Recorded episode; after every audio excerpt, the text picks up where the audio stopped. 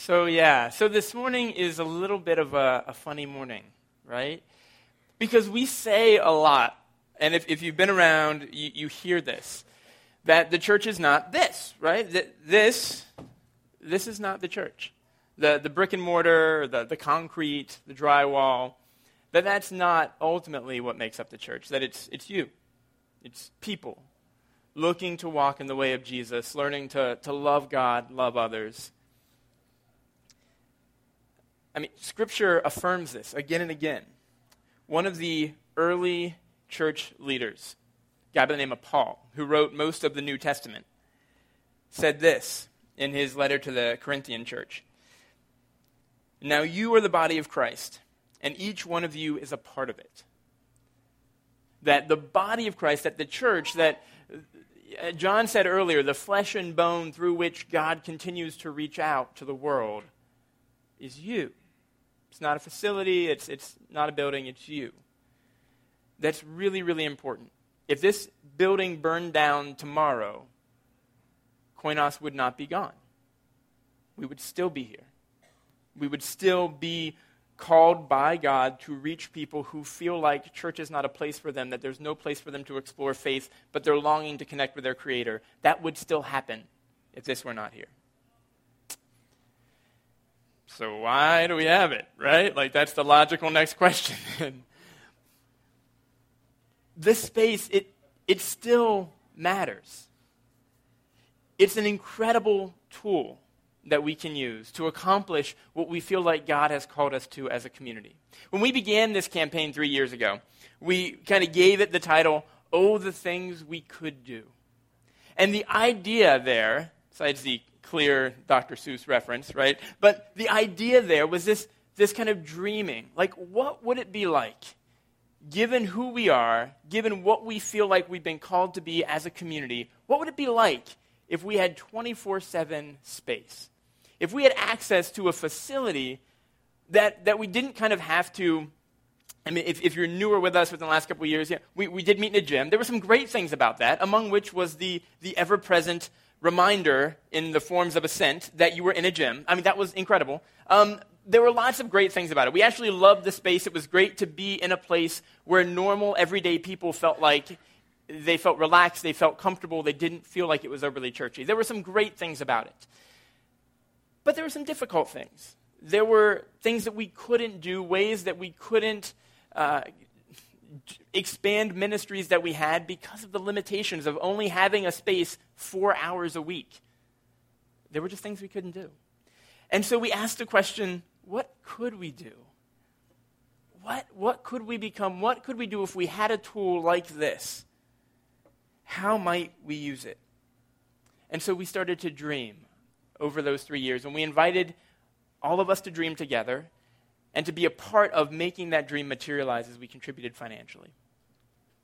And we've seen it begin to materialize. I mean, we're nowhere close yet, right? Like, we're just on the beginning. We're, we're at the very beginning of this stage of the next part of our story. There is so much that's unwritten, there is so much that remains to be seen, there's so much to do. We're not there yet. But we're starting to see ways that this tool is being used. We're starting to see what things we can now do because we have this space. And one of the things, I think there's a lot of different ways we could talk about it, but I think one of the fundamental things that this building enables us to do well is be a people who grows in our ability to offer radical hospitality together as a community. Hospitality is something that we can tend to kind of it's a word that doesn't have a lot of power for us, I think, a lot of times. When you think of being hospitable, you think about what you do kind of out of obligation when someone shows up at the door, right? Like you, you quick make some coffee, you grab some cookies. Or you know the family's coming, and so you kind of clean up and, and you know, try and make some space for people to connect. Or maybe it's even the industry, right? Like someone who works in the, the hotel industry, bed and breakfast. But when we think about, when we kind of back up and look particularly at the, the Christian scriptures, at the Bible, hospitality plays a central role in how, how we even understand who God is and what it means to be people who are living in the way of Jesus.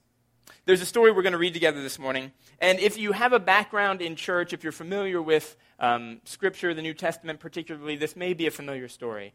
Um, it's a little bit longer, so typically we might stand together as we, we read the passage. I'm going to invite you to just kind of hang tight, and you can follow along with me. The passage will be up here on the screen. We're going to read out of Luke chapter 15.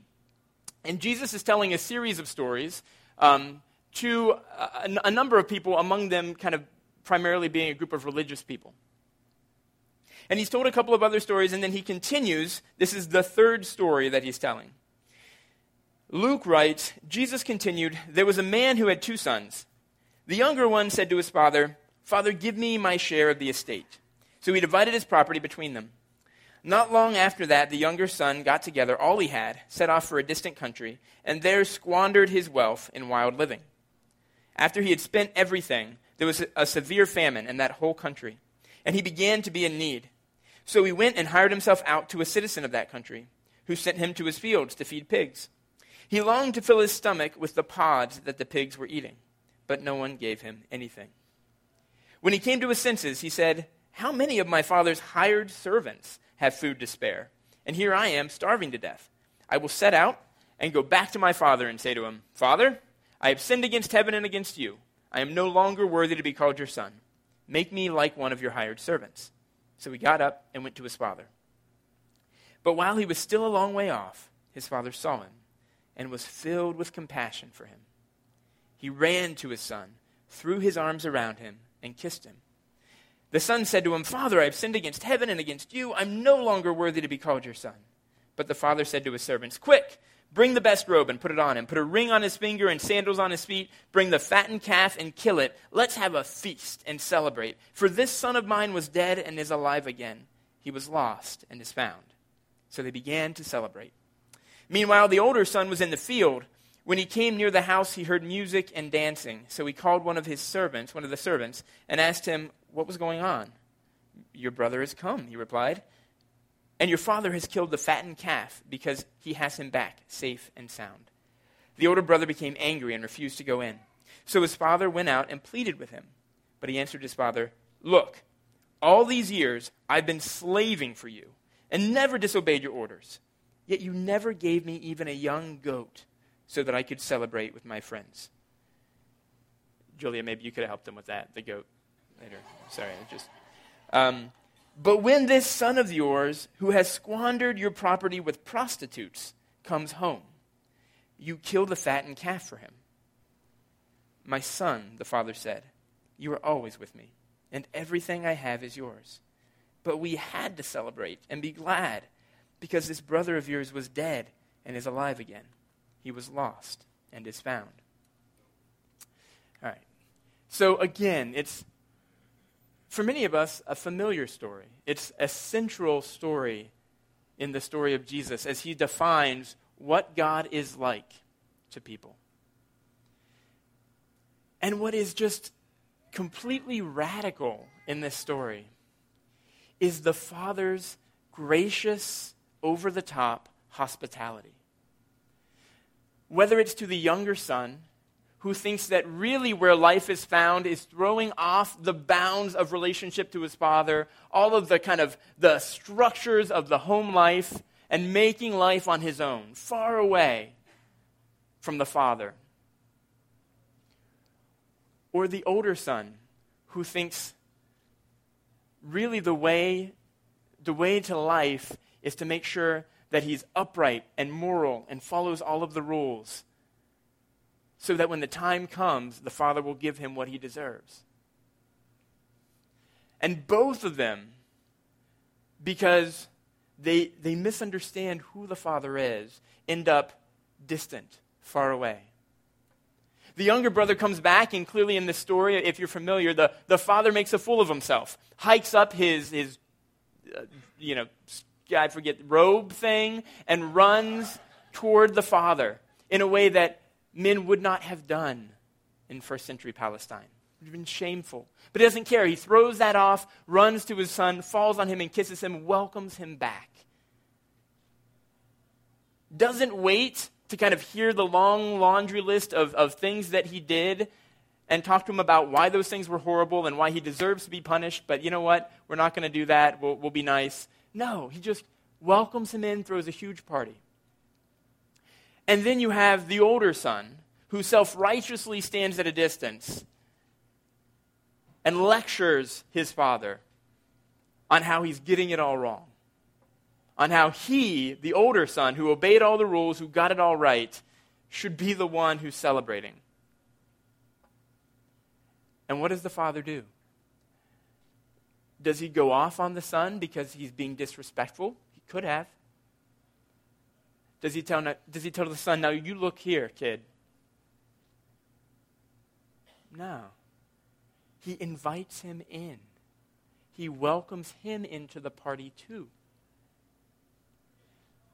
And as Jesus tells us this story, the image of, of God, the Father, is offensive to all of us. Whether we are people who think we can make it on our own away from Him, or those who think we can make it by being good enough, we're invited to all recognize how short that comes, how, how, how useless those efforts are, and join God in His gracious party. This is the image we get of God this lavish, in some ways we might even say foolish grace. Not because we've done anything to deserve it, but because God is one who welcomes us all in. God is a God who welcomes everyone. And because of this, again and again in the New Testament scriptures, the people who are looking to walk in the way of Jesus, who are looking to live out the reality of this one who welcomes all people, are told, practice hospitality. Whether it's Paul in Romans saying, share with the Lord's people who are in need, practice hospitality. Or Peter in his letters, offer hospitality to one another without grumbling. Again and again, those who, are, who call themselves followers of Christ are told, make sure that core to what it means to practice the way of Jesus is being hospitable, being welcoming. Not just to your friends, to strangers, to those you don't know. Create space to welcome all people. And for a culture like ours in particular, this is a radical message. I mean, think about it. Everything about who we are as a society leads us increasingly away from one another and towards isolation.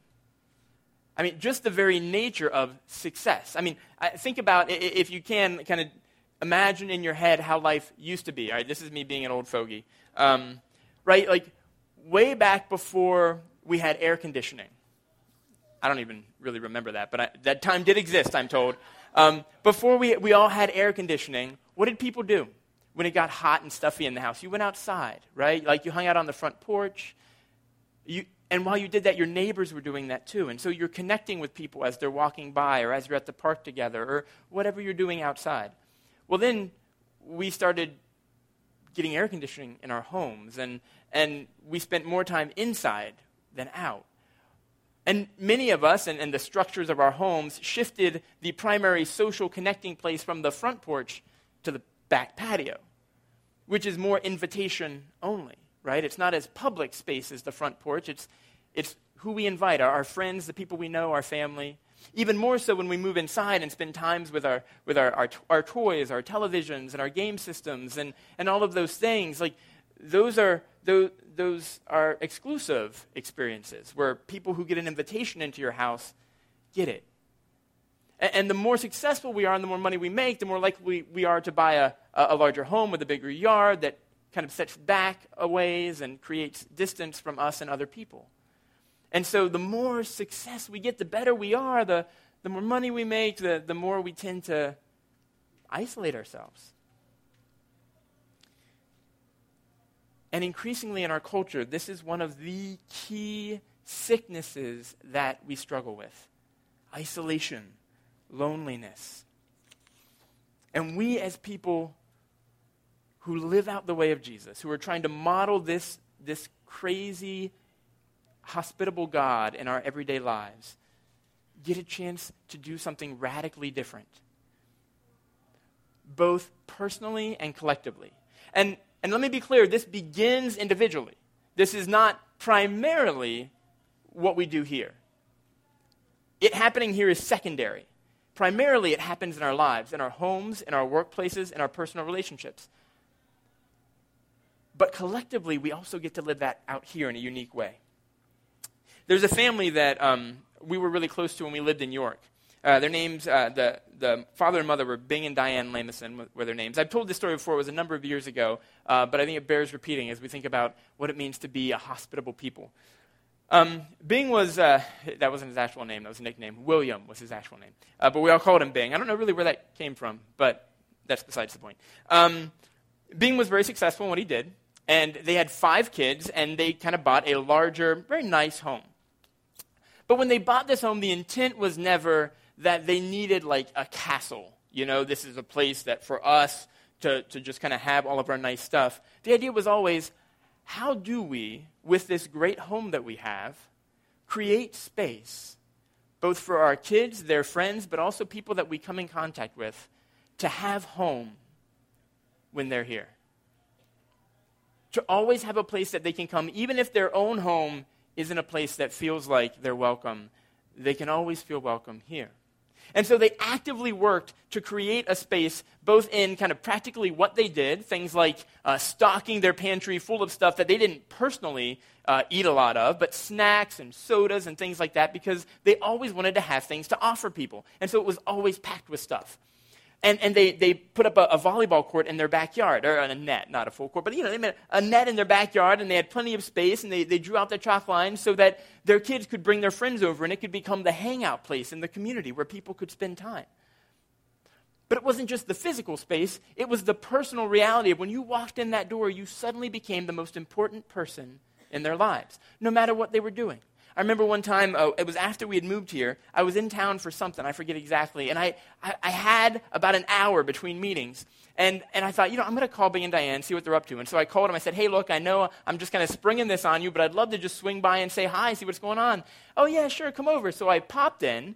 And of course, they have some kind of party that they're throwing that night. And, and so I walk in, and Diane's busy kind of preparing things. Uh, Bing had been out kind of mowing the yard and, and weed whacking, and he came in and he's all sweaty. And his kids were around because they were going to be part of the party, and they're, they're adults at this point, but they're all kind of doing things to get ready. And I come in, and Diane continues to work in the kitchen, but they give me a seat at the table and immediately start serving me things. Bing comes in, uh, needs to get a shower yet, but stops and sits at the table with me. Some of the adult kids stop and they kind of come in and lean on the counter to talk to me. And suddenly, while work is still happening, I realize that this is all about me. And all of the questions are about me and what's going on in our life and what do I need and how can they pray for me and what would be helpful right now. And this whole, and I left after about half an hour feeling like I was one of the most important people in the world. Meanwhile, they're accomplishing lots of things all around me. And it was, it was the way in which they chose to not simply make space in their home, but in their lives to welcome me in, where I felt like I was home. And I think this is a great image, a great, a great picture of the opportunity that we have, both in our individual lives and families, in our own homes, in our own workplaces, in our own relationships, but also collectively as a community.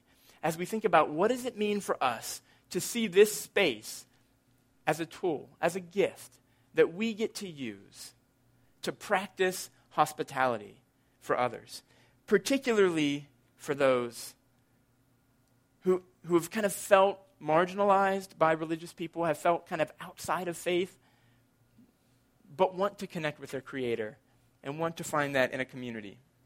How might we practice hospitality with them? There's a, a writer, a spiritual um, guy does some spiritual direction, a, a man named Henry Nouwen. I, I, think actually his, his name is pronounced Henri Nouwen. Uh, I only know that because uh, Crystal Skiltis, who has spoken here a couple of times, does a lot with us, is a lot smarter than I am. And she quoted him, and I always called him Henry Nouwen. And she quoted, she's like, oh, Henri Nouwen. I'm like, oh, I think I was pronouncing that wrong. Anyway, that guy, uh, he wrote a book called Reaching Out, and he talked about the, the power of hospitality. He says this In our world full of strangers, estranged from their own past, culture, and country, from their neighbors, friends, and family, from their deepest self and their God. We witness a painful search for a hospitable place where life can be lived without fear and where community can be found. Although many, we might even say most, strangers in this world become easily the victim of a fearful hostility, it is possible for men and women and obligatory for Christians to offer an open and hospitable space where strangers can cast off their strangeness and become our fellow human beings. I love that.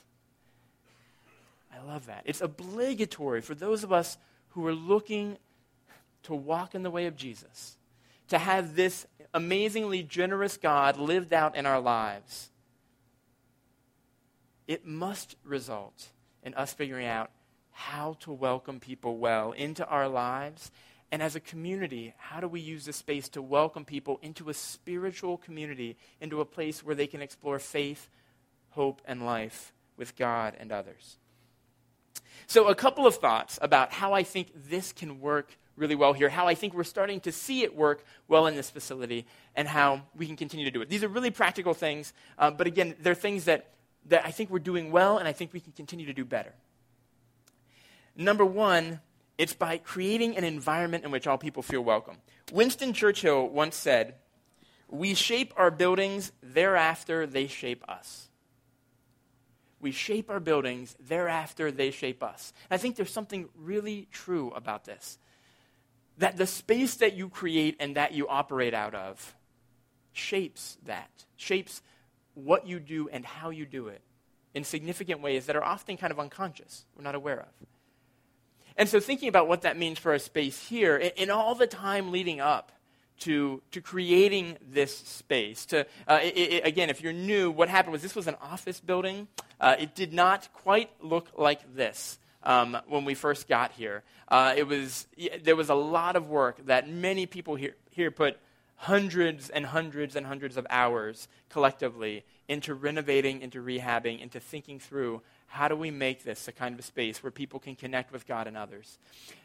And one of the things that we thought about a lot was the experience of coming here for the first time. As you well know, you have a very short window of time to create a first impression. Right when people arrive, they're already formulating what do I think about this place? And unconsciously, what does this place communicate to me about this community and what they're about here? We might say, what this space communicates about who God is and what we think God is like. And so, one of my favorite things about this space is actually the lobby. It's what happens like before you even get in this room. And it's kind of funny that I would say that because most of what I do happens here. And I think that's good. I, I hope that's good. But what happens out there is critical. Why? Because what we try and do out there, very intentionally, is create a space where people feel immediately welcome whether it's the parking attendants who, who are helping them park safely so they're not bumping into each other and their kids aren't getting run over, which we appreciate greatly. And then add a welcome, how you doing greeting when you get out of the car. Or the greeters at the door who shake your hands and smile, give you a bulletin. Deacons in the lobby who help you get connected. Our, our Kid Street staff who are helping you get acclimated and, and, and think about how this place is set up to serve your kids or the random person who walks up and says hello. The coffee brewing, all of the food out there, the table set up, everything is done. The music we play, the, the art that's on the walls, everything is done intentionally to communicate you are welcome here. Even if you're uncomfortable with religion, even if that's been a difficult experience for you, we want you to know that you are welcome. That's really intentional. We work really hard at that. And that is a critical piece. As, as little as that sounds, it's a critical piece to having someone feel like whatever happens in the rest of the building matters. If they don't feel welcome, if you don't feel like it matters that you're here, then what I or whoever is standing up here is saying, you could care less what teaching happens, if, if it doesn't matter, if we don't care that you're in the building, then why do you care what we're selling? Right? It matters. we think it matters a, a lot. And so we're really, we really work hard to make sure this is a welcoming place. And that says something to people who do you know if, if you're used to church if this is a place that you're like well love it here glad i'm here but I, i'd go to church if this place wasn't here then this might not quite be the first thing you think of. But for many people to walk in those front doors to say for the first time you know what? I think i'm going to try to go to church this morning it is so anxiety producing. It creates so much stress and, and just these thoughts about what is going to happen when i walk through those doors. Being a welcoming community is one of the most hospitable and powerful things that we can do as people who are looking to accurately show who God is and how gracious and loving and welcoming God is to others. That matters a lot. Secondly, a second way that this facility can really serve us in being hospitable is it can help us create opportunities for connection. I love Monique's story uh, that you heard in the video where she talked about being, being kind of new to the area, but how having a place here with Highway 712, with our youth ministry, really created space for her to connect with people. Feel like there, there's, there's a group for her. And while, again, that can and should happen outside of these walls, this gives us an incredible opportunity to do that. One of the reasons, again, I, I, talk about the lobby a lot. It happens a lot of different places. But one of the things I love about the lobby is that this is a place where people come in and you grab a cup of coffee, and suddenly one person walks over to another and says, Hey, how did that procedure go this week? I've been thinking about you, I've been praying for you. Or, Hey, how are things going at home with your kids? Or, I know you had the interview this week. How did that go? Or groups of friends are standing around laughing, telling jokes, stories. Kids are kind of gathering in the corner, and later we have to shoo them off, right? Like, but all of that stuff matters. That is where God is at work in those connections, in those conversations, in those opportunities for people to feel like I'm part of something bigger. I'm not just kind of isolated out here on my own, I'm part of a community of people. I'm an integral part of a community of people. Placing, or providing opportunities for those kind of connections is critical, and it's something we can do here. That happens back with kids, too, with, with Kid Street and the opportunity that we have for kids to be mentored by teachers who care about them. Um, it even happens, uh, our space provides opportunities for our worship team. If you've been around again for the last couple months, you know our worship team has gone through a lot of transition, where we now have four different teams but because they've been able to use this space, they've been able to build their own tight knit communities, places of connection, not just teams that come and perform, but people who really care about each other, who really know each other. This stuff all matters, and we can do it in a really unique way because we have this space. And then finally, I think this building gives us an opportunity to offer hospitality by opening up and giving space for outsiders, for, for other groups, other things that we think really matter to happen here. Now, some of that is stuff within our own our own ministries, right? Like, so our youth ministry does a lot of stuff here. Uh, you've heard about Open Circle, which is our women's ministry. Uh, Walk Strong, which is our men's ministry. There's, there's outreach events that happen here for men and women. This fall, we're going to do a collective outreach. Things that, you know, we've had hundreds of people who have come through here for outreaches, and we couldn't do those same kinds of things if we just had to do it in people's homes. So it gives us a unique space to do those types of things. Explore our, our children's outreach program that we do here. We've been able to move it to another level in terms of the kind and the types and the, the, uh, the quality of the programming we're able to offer. All of that stuff happens better because we have this tool. But it's not just that. It's also, you, you heard from Michelle Riddle, uh, who oversees Special Olympics in Berks County, and they get to meet here monthly. We provide space for them to meet on a monthly basis for free. There's Bridge of Hope, which is a group that, that works to, uh, to, to fight homelessness, to, to help uh, women and children make their way out of homelessness and, and, get their feet on the ground and start moving forward in positive ways. And they meet here regularly, a group there. Um, we're even here soon, we're going to be opening up our doors to a- another church community that shares our vision for reach, reaching people who, who have kind of been burned by religion, who struggle but are wanting to reconnect with their Creator. They do it a little differently than we do, and they're in a spot where they're, they're struggling a bit. They're kind of in a transition themselves, and they need a place to land, and we're able to offer them space here on Sunday evenings where they can come and begin to, to do their work here in a, in a space they can afford. And along with that, our Highway 712 ministry used to have the run of the place. But because they recognize this is a valuable thing, they've kind of said, hey, this is going to be challenging, but we want to create space. And so they're creating space for that church to meet here too.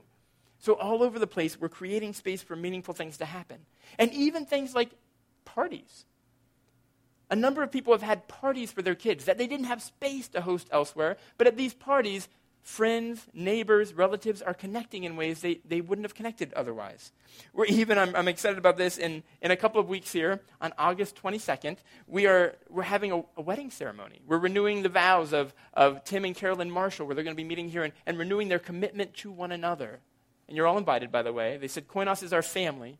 We want everybody to come. You just have to let them know so they, have, they can order enough cake. Um, but, but it's on August 22nd, they're going to be here, and we're going to do that, and we're going to recognize how amazing it is that they've been together for over 30 years and celebrate that together. And those things can happen.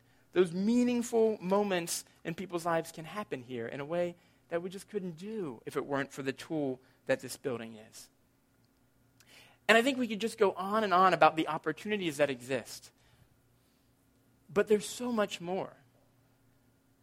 What we need is not to kind of sit back and go, wow, this is great. Like, the chairs are comfortable. They're not like those shedding, like, I don't know, if you were here before, we had these like plastic chairs that had some kind of, like, I don't know, like leprous thing going on where they were regularly shedding plastic everywhere. And, and uh, you know, there's, that we're constantly like walking in the facility and the room that we used last week is now under construction. And so, so those kinds of things don't happen anymore. But we don't just, can't just kind of sit back and be like, whew, it's nice that we don't have to worry about that. No, this is an opportunity to press in and say, what next?